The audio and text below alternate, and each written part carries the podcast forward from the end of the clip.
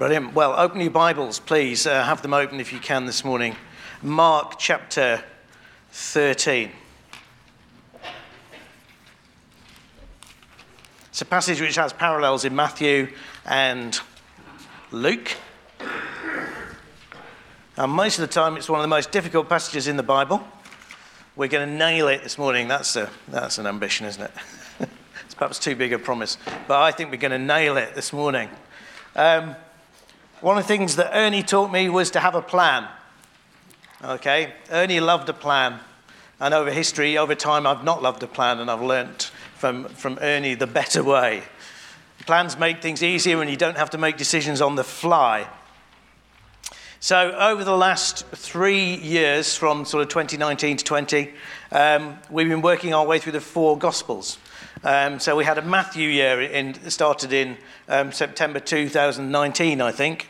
And we were doing Matthew and at Christmas and Easter. And then the plan was that the next year we would do Mark, Christmas and Easter. And then the plan was that this year we would do Luke, Christmas and Easter, except that COVID threw a huge um, spanner in the works.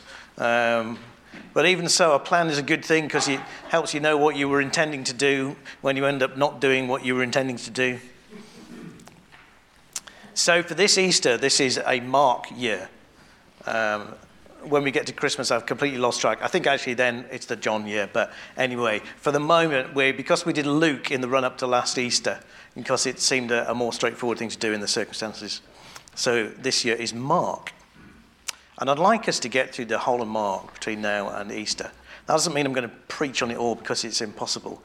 Um, but I'd like us to read it all as far as possible um, between uh, now and Easter only we're just kind of one week too short. So um, might ask you in home groups later on to read a couple of chapters of, of Mark to fill it in, and then uh, we'll do that. Because um, every so often, so I was at an EFCC fraternal on Monday, and somebody, uh, there's a verse that comes up every so often. It's 1 Timothy 4.13 where Paul says, Until I come, devote yourself to the public reading of Scripture, to preaching and to teaching. And it comes up in fraternals every so often, and, and ministers say, Oh, I, I kind of, oh, you don't remember this. Um, and, but I've never seen anybody do it. Heard it a lot and never seen anybody do it. So we're going to do it. Um, we're going to read um, Mark uh, between, now and, between now and Easter. That will include a Good Friday service. A chunk of that will be uh, a Good Friday service. Uh, you, you realize that the resurrection accounts in Mark are really short. Um, so that leaves us kind of, um, well, actually, and we're about two chapters a Sunday. Anyway, long story short. But again, there's been a bit of a spanner in, in the works because the world turns around us and uh, events happen across countries, um, and Ukraine has been invaded by Russia. So we're going to take a chunk of Mark out of sequence today um, we're going to take um, Mark 13. And it'll help you, I think, have your Bibles open. It will come up on the screen, but easier to look in the text because I want you to have a, an overview of it. And I want you to look, look out in this passage for the different ways um, Jesus speaks. And be, really look out for two things. Jesus, note in this passage, Jesus is asked two questions. Jesus is asked two questions and he gives two answers. And in his answers, I want you to look out for one of his answers, he's talking about these things or these days. And in the other part of his answers, he's talking about those days or that thing. And you might think, Nick, you're building a, a, whole load on a kind of slight change of words. Well, it's not so slight uh, in the Greek. So, in the Greek, for these or these things is tauta.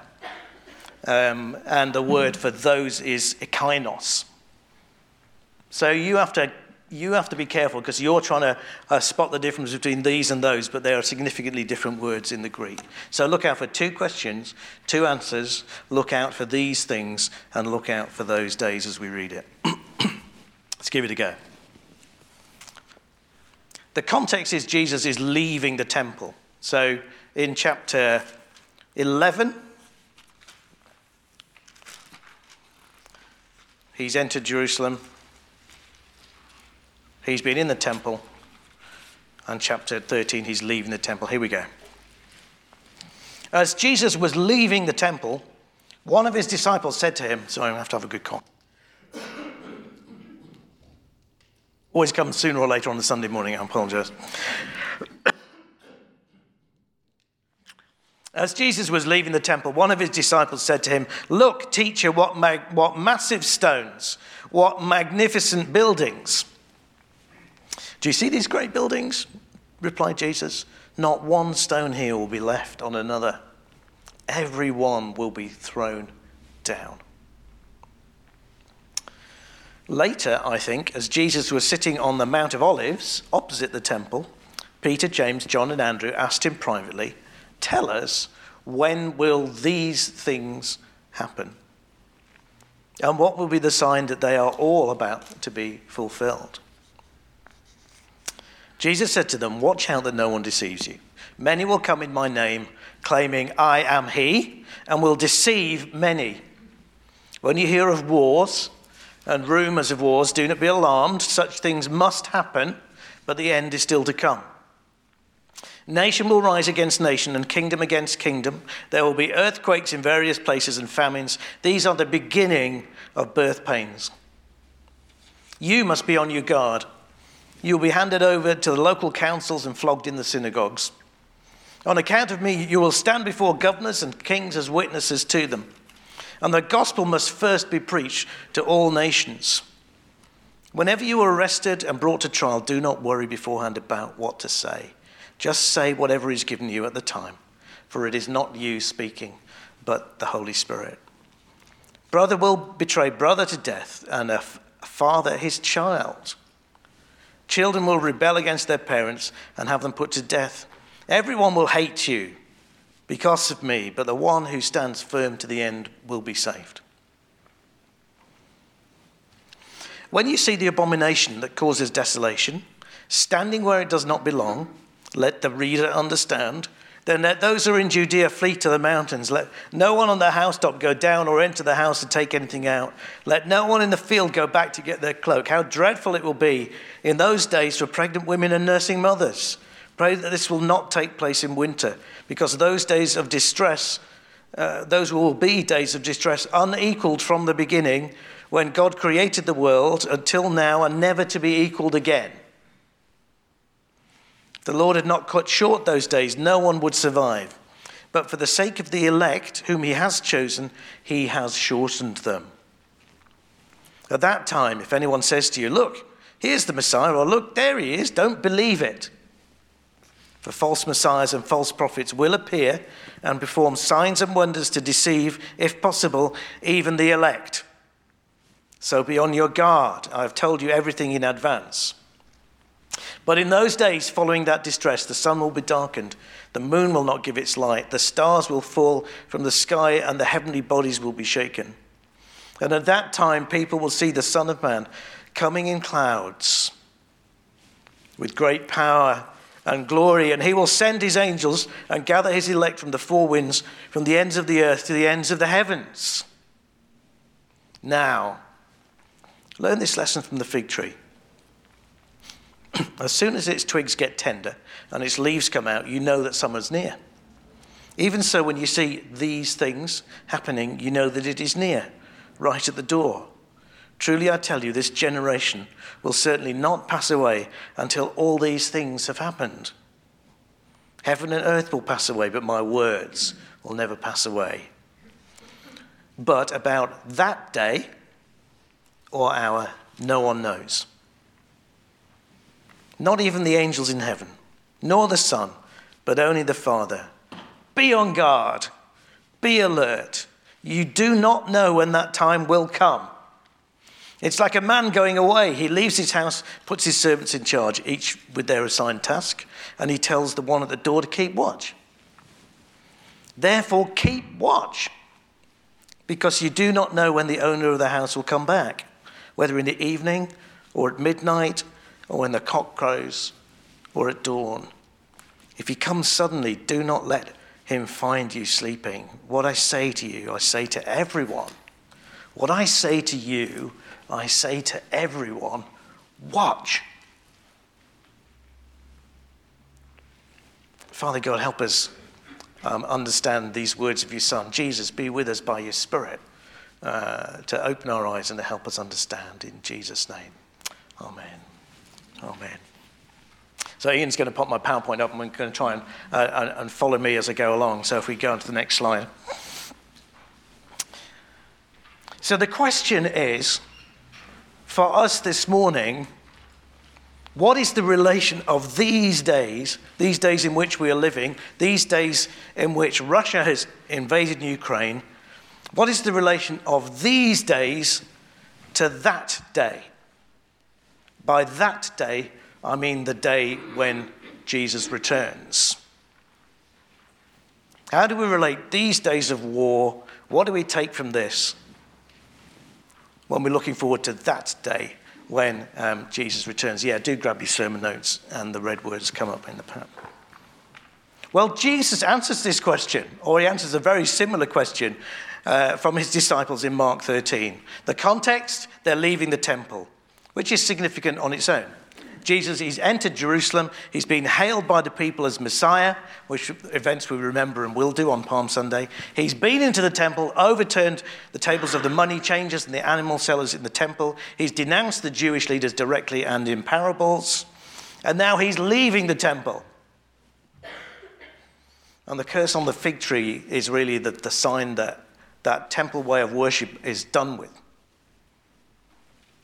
with what Jesus is about to do. But as they're going, one of the disciples um, comments on the massive stones. Herod was determined to build something of amazing magnificence. I think it had been, uh, been on the go for about 50 years, and the temple, Herod's temple still wasn't finished. Um, but one of the disciples looks at these stones and says, Look at this, Lord, this is amazing. And Jesus says, A day is going to come when it'll all be torn down.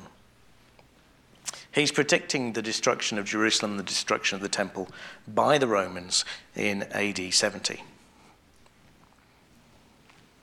A little while later, though, they're sitting on the Mount of Olives, so that's kind of there's a valley between them and they're overlooking um, Jerusalem. And the disciples ask him um, two questions. Two questions. When will these things happen? When will these stones be all thrown down? And then they said, What will be the sign that they are all about to be fulfilled? If you read that in Matthew, um, Matthew, oh, I can't remember it offhand, Matthew clarifies that a little bit. And they're very obviously the two questions in Matthew. And it may be that even the disciples at the time didn't entirely understand that they were asking um, two questions. So, Matthew 24. They say, When will this happen, and what will be the sign of your coming and of the end of the age? When will this happen, this throwing down of Jerusalem, and what will be the sign of your coming and of the end of the age? Two questions. Maybe the disciples don't understand that. Um, but Jesus' answer is very clearly it has to be ultimately in, in two parts. Because how otherwise do we reconcile that Jesus says these things um, will these things will happen before your generation passes away, uh, and at the same time, um, he, he gives a clear indication of, of his return um, coming on the clouds. And, and how do you reconcile those two things? And then again, how do you reconcile the other two things? The, the one uh, little parable he says, which you can tell when these things are going to happen, and he says, and these other things you, you cannot tell because even I don't know.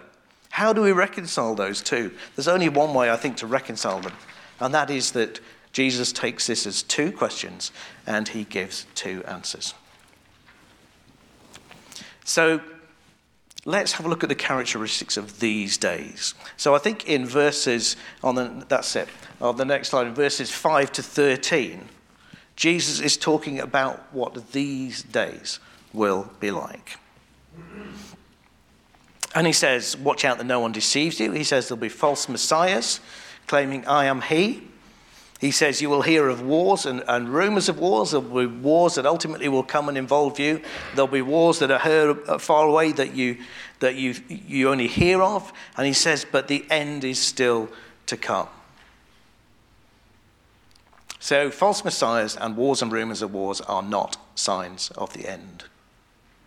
He says, nations will rise against nations. I think that's the same as wars. He says, there will be earthquakes and there will be famines. And he says, these are the beginning of birth pains.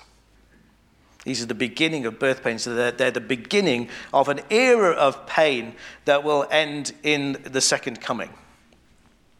See, one of the things that about labor, having a child, is that at the very end, you don't know how long it's going to last.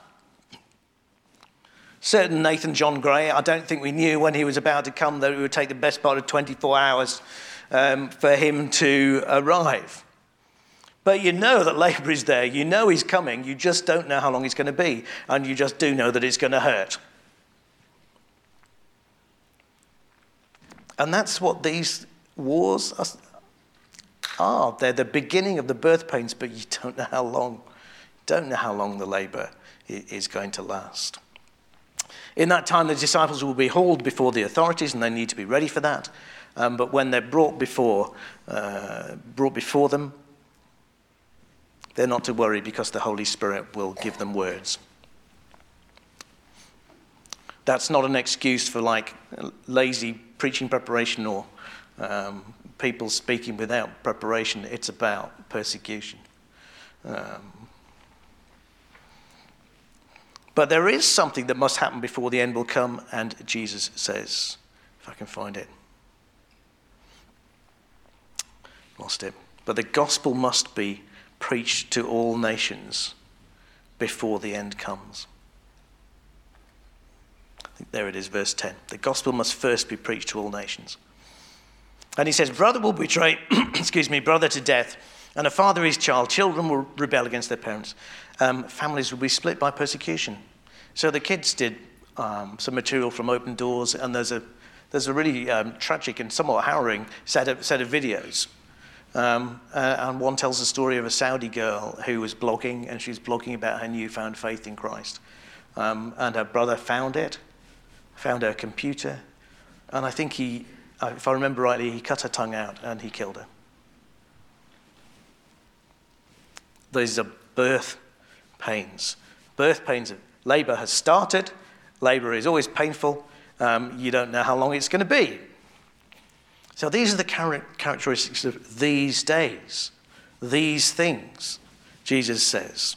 But then he turns, and I think in verse 14 he turns um, to the characteristics of, of those days.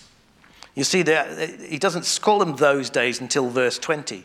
Um, but I think it's clear that at this point he's changed his focus. He's not talking about what's happening in general around the disciples, he's looking um, to the future. And he starts by talking about the abomination that causes desolation. We haven't got time to go into this in detail. It's a little phrase that's alluded to or appears three times um, in Daniel as a prophecy of the desecration of the Jewish temple. And certainly something like that happened under Antiochus IV. He was a, a Greek ruler, and he set up a statue of Zeus um, in, uh, in, in the temple in Jerusalem in 168 BC. And one set of, of Jewish writings in Maccabees, I think, afterwards causes that, calls that the abomination that causes desolation. So I think what Jesus is using here is using this, he's using this phrase to, uh, to allude to something that is coming in the future. It could be that he's talking about um, the destruction of the temple in 70 AD, but actually, what happens in, in the next um, few verses doesn't actually match with what happened um, in 70 AD. And it certainly sounds even worse. It, it, was a, it was a dreadful time when the Romans destroyed Jerusalem, but this sounds even worse. Listen to it. I think it's the time, it's a, it's a great time of trial and tribulation, especially for Christians, which is, is yet to come. He says, those will be days of distress, un, unequaled, unequaled from the beginning, when God created the world till now, and never to be equaled again. So he's talking about a time of distress and tribulation, and sounds like the pouring out of God's anger, isn't it? That, that is almost unsurvivable. If the Lord had not cut short those days, nobody would survive. Nobody would survive. Do you hear that? So there's going to be an awful, awful time uh, of trial and tribulation to come, which is almost unsurvivable. But for the sake of the elect, um, Jesus says he, he has shortened them. And then he says there'll be false messiahs and they will deceive, if possible, even the, the elect. There will be almost unsurvivable trouble. There will be almost unresistible deception. And then he says the sun will be darkened, the moon will not give its light, the stars will fall from the sky. There will be events in, in the skies, in the heavens around us. And then Jesus will return, the Son of Man coming in clouds with great power and glory. And he will send his angels and gather his elect.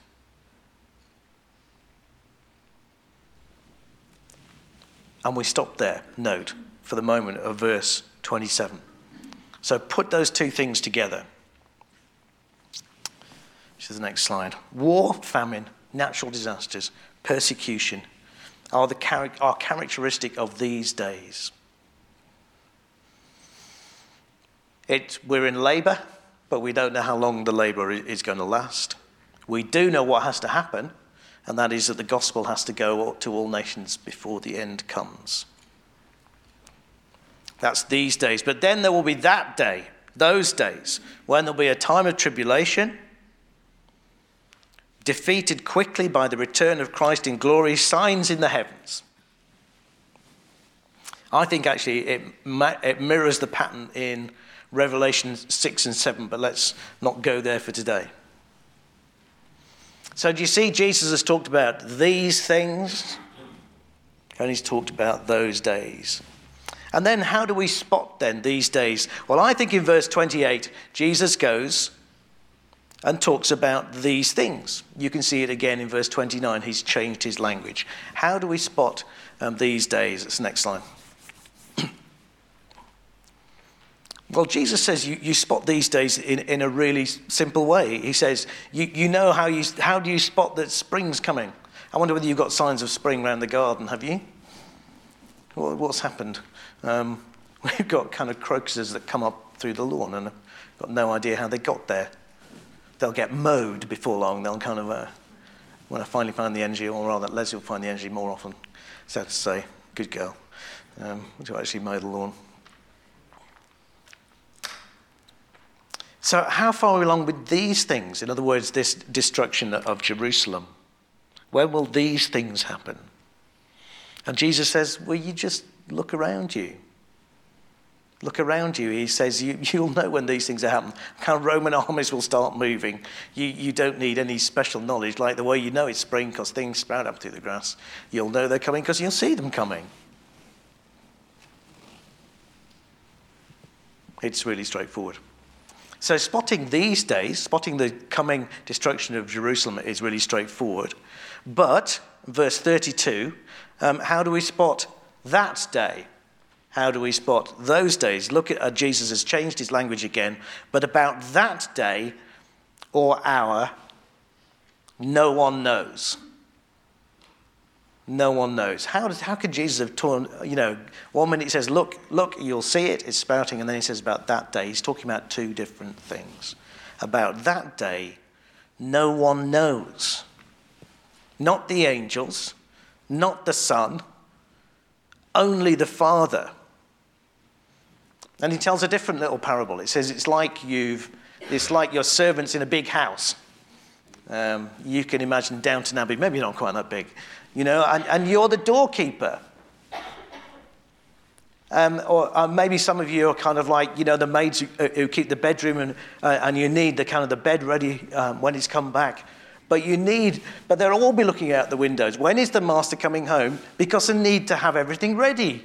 He's going to want a meal, so the cooks have to be ready for the, to get the meal on the table. Um, he's going to want his bed ready to, to, to sleep in. But Jesus says no one knows when he's coming back. It could be, um, what does he say? It could be evening, could be midnight, it could be the small hours of the morning, it could be, could be tomorrow. No one knows. And the only way of dealing with a situation where you don't know when someone's coming back is to be always ready. If he comes suddenly, don't let him find you sleeping. It doesn't mean we can't have our normal cycles of things. But he's saying you have to be spiritually awake. And he says, What I say to you, I say to everyone watch. Watch.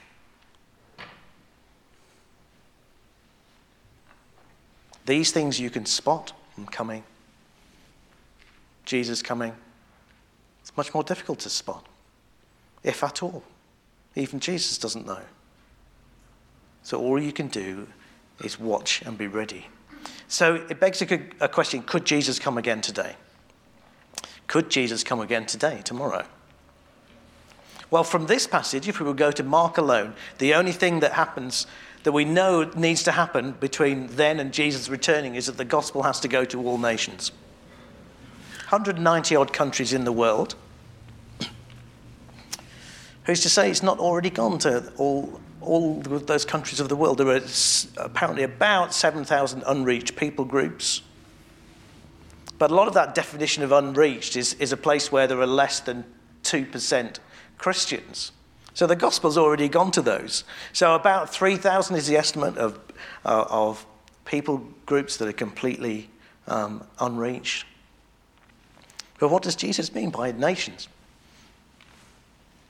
Given the technology that exists today, so the Bible is being preached uh, by radio into all kinds of areas which it couldn't reach. Given the definition of nations, that we can't be sure what is Jesus' definition of nations. Is it every country on the earth? Given the way that messages can be spread through technology, be a really dangerous assumption to say that the Bible has not already gone to all nations. On that basis, could Jesus return today? I think it's a strong possibility. Another sign, not in here, but in Romans 11, is a hope that there will be a mass turning of Jews um, to Christ um, before the end comes and they will be grafted back in um, to the tree that is, the, that is now the church, is God's people. But it's not the clearest passage in the Bible, and I think it would be dangerous to use that to say that Jesus could not return today. And the other signs from the Bible, we're expecting a man of lawlessness. We're expecting somebody who will be the ultimate uh, person setting themselves up uh, against Christianity. We're expecting a great tribulation expecting signs in the heaven, but we're expecting Jesus to come and, and to destroy that man and, and to end that tribulation. We hear, we hear, we've just read, it's cut short. How long would it take those things to happen then? It could happen any time. It could be over in a, in a day or two. It, we could be overwhelmed with the, the speed of those events. So it could be that the gospel's already gone to all nations, that we've misunderstood Romans 11, and that God is just bringing Jews um, into, into his kingdom through Christ, and he has been doing. And these other signs could start at any moment. And would they find us? Would they find us ready? So, what about Ukraine? What does that, what does that mean? So, that's the next slide. I want to show you a little graph. There's, if you go to this place, Our World in Data, there, have, there are some really, uh, really interesting graphs. And I'll, I'll, briefly explain that to you. That is um, percentage of years in which the great powers fought one another. Over time, there have been very, various great powers. Uh, France and England have always been great powers, but at different times, China, USA, Germany, Prussia, Russia, stroke USSR. Japan, Ottoman Empire, Spain. Um, So, this is a measure of whether the great powers were, were at war. And actually, since the 1500s, uh, the amount of time that the great powers have, have been at war with one another has largely decreased. I'm just trying to make the point that wars are they're part of the norm for these days. You can't even say that wars are increasing. Uh, different measures you can use. They have other graphs on there. You can't even say that wars, that wars have increased. You can't even say that the number of people killed in war has increased. So don't use it as a sign of the end. It's distressing, it's worrying, but it's not a sign. War in Ukraine is not a sign of the end. It's a sign that we're in this labor pains time, but we don't know how long the labor's going to last. But other aspects of these labor pains are disease. I've had COVID. COVID has been a global disease like, like few others.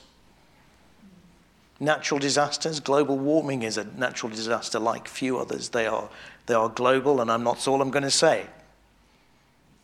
So, this period is labor pains, in which those things are normal, and Ukraine is in many ways just a normal war in this context.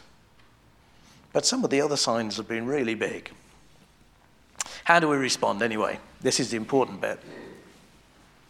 Wake up! That's the main thing. Don't fall asleep on the job. We have a job to do. Have a job to do in this time, and, and that is to see that the gospel goes to all nations, we still have a, a, a job to do, which is to communicate um, the gospel to people.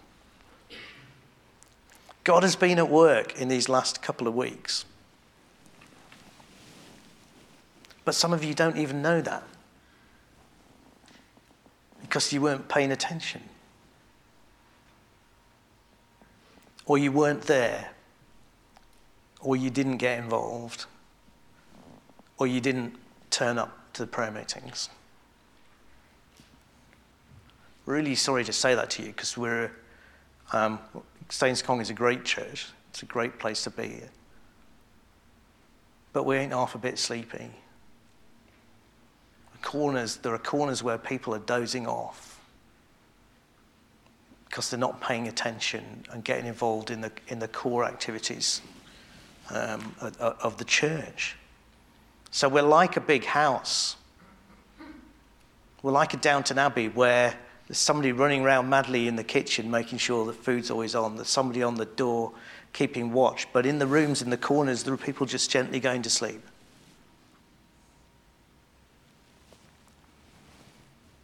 And it's not time for that.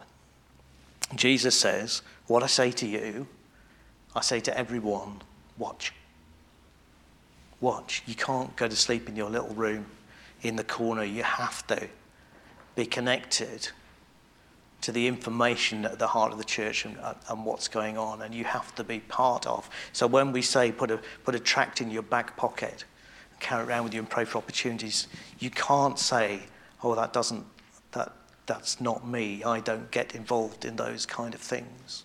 Or when we say we're going to pray for mission, you can't say, that's me, I don't do things on Sunday afternoons. If, if that is what you're doing, then you, you, you're hiding in your room and, and, and dropping off.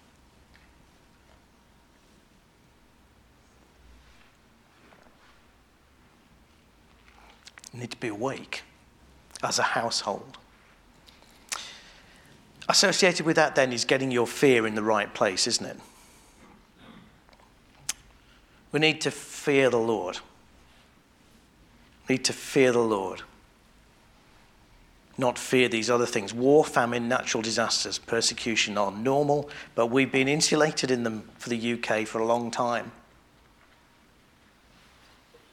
It would be a little bit hypocritical to say, oh, now we're really worried, the end is coming because there's, war in, there's finally war in Europe. Well, there's been war around the world, there has been, there has been persecution. Um, across the world, your brothers and sisters across the world are, are, are under, undergoing persecution and war and famine. It would be a bit hypocritical to say, oh no, the end, the end is coming now because war is suddenly on our doorstep. Well, it's been on their doorstep, somebody's doorstep since the day of Christ. And there's a danger because it's not been on our doorstep that we go a bit soft and we go a bit quiet. But even so, we don't fear. We fear Putin, we fear God. And we do this, this key thing we spread the gospel. So please, look, there's a load more of those. there's a load more of those booklets. And there's some new ones by Rico Tice. They, they seem to have all gone. I'll check whether there's any more. Put something in your back pocket and pray for, pray for opportunities. This, this is a job we have together. This is our job. As a church, this is, this is your job. We need to use our talents. What can we do with the land we're being given? We, how can we put this land to a kingdom use? Got to not let us distract from the core task of reaching people with the gospel, but we can't ignore it. And then, when we've got those things in the right place, then we can pray for governments. If you've read, I wonder how many people read the New Testament through recently as part of your Bible reading uh, who would like to give me an idea of how often, how often the, uh, the New Testament talks about. How, how often does it talk about governments? Where, where does the New Testament talk about governments? Go on then. 1 Timothy? Yeah. 1 Timothy 2? Any more? Romans 13. Romans 13. Thank you. You think of any others? I can't think of any others really. 1 Timothy 2, Romans 13, 1 Timothy 2. I, I, urge them, first of all, that petitions, prayers, intercession, and thanksgiving be made for all people, for kings and those in authority, that we may live peaceful and quiet lives in all goodness and holiness, godliness and holiness. This is good and pleases God our Saviour, who wants all people to be saved and come to a knowledge of the truth. We are to pray, we are to pray for governments. 1 Timothy 2. And we want governments to allow us to live godly and quiet lives. We want governments to butt out, basically, um, of, of our Christian lives. And in Romans 13, what Paul actually says is you should obey your government. Um, because that's their job. They have a God given job to keep order. New Testament has very little interest in governments. We kind of tend to spend, I think, quite a lot of our worry and our time thinking about it. Yes, in a democracy, it makes sense to be part of the answer to our own prayers. Um, and organisations like the Christian Institute and CARE should be supported uh, in prayer and financially uh, to do what they do, which is lobbying governments and keeping governments honest. And we should pray for governments, but do you realise what that prayer is for? So that we can live God, uh, quiet Christian lives without interference and to get on with telling the gospel to people. That's our prayer.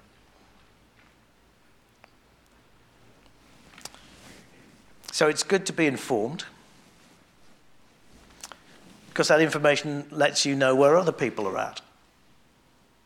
When you're having gospel conversations with you, it'll make you aware that um, war in Ukraine might give you a gospel opportunity. But if this stuff worries you, give you permission to turn the TV off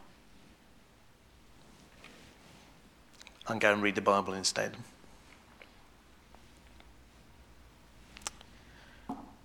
Okay, let's try and conclude, draw this together. These things, you notice, go back if you need to.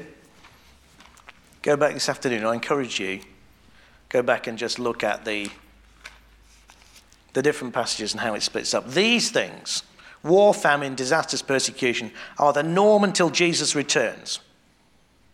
They've been the norm for your brothers and sisters across the world in different countries Afghanistan, North Korea, Pakistan, Indonesia, all the time.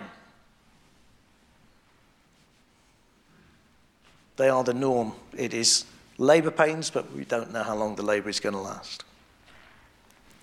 Why are we suddenly concer- concerned um, about that?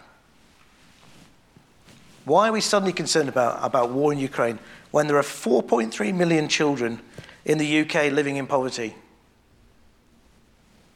Three in ten children in the, in the UK um, live in poverty. If, if you want to be concerned about something,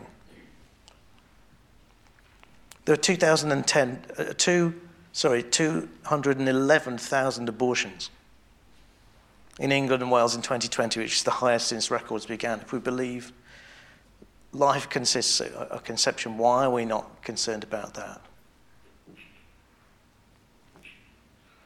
We need to be awake. Or maybe it makes this kind of threat to, to wake us up.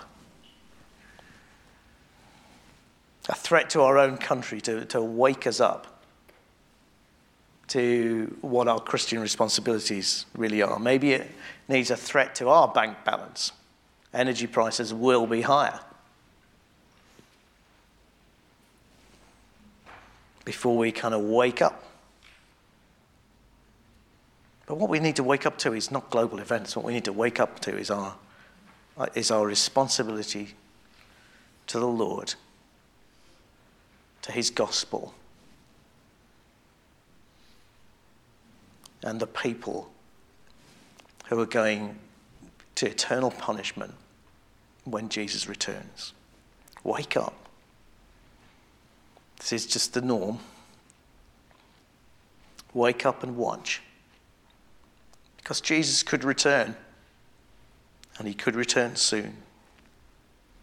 We need to be ready, ready for that day.